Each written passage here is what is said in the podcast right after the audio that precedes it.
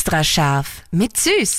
Kochtipps auf Live-Radio mit Dominik Süß. Gestern haben wir gelernt, wofür wir Bier brauchen können beim Kochen. Heute geht es um Wein beim Kochen. Dominik. Wein ist sogar nur ein Ticken wichtiger beim Kochen, weil Wein geht wirklich für ein Muss für jede Soße und für jede Suppe.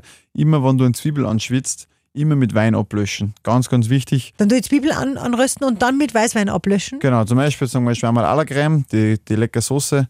Einfach, wie gesagt, den Zwiebel anschwitzen. Wenn ich jetzt eine Bindung mit Mehl will, dann kann ich jetzt in dem Moment stauben eben. Dann mit Weißwein ablöschen, dass so richtig schön zischt. Und dann fand ich aber ein Röster rum, wenn du zum Beispiel am Boden hast, dann kocht es nämlich nur mehr auf und das hat auch so einen guten Geschmack dann nämlich. Aber da muss ich schon warten, bis dann der Alkohol weg ist, Genau, oder? da wartet es dann kurz drei, vier Minuten, dass es ein bisschen einköchelt. Das ist jetzt alles Weißwein für die hellen Soßen. Ja. Wenn ich dunkle Soßen mache, ist Rotwein wirklich ein Muss. Da macht man die perfekte Schü. Und wie das geht, das erzähle ich dann morgen.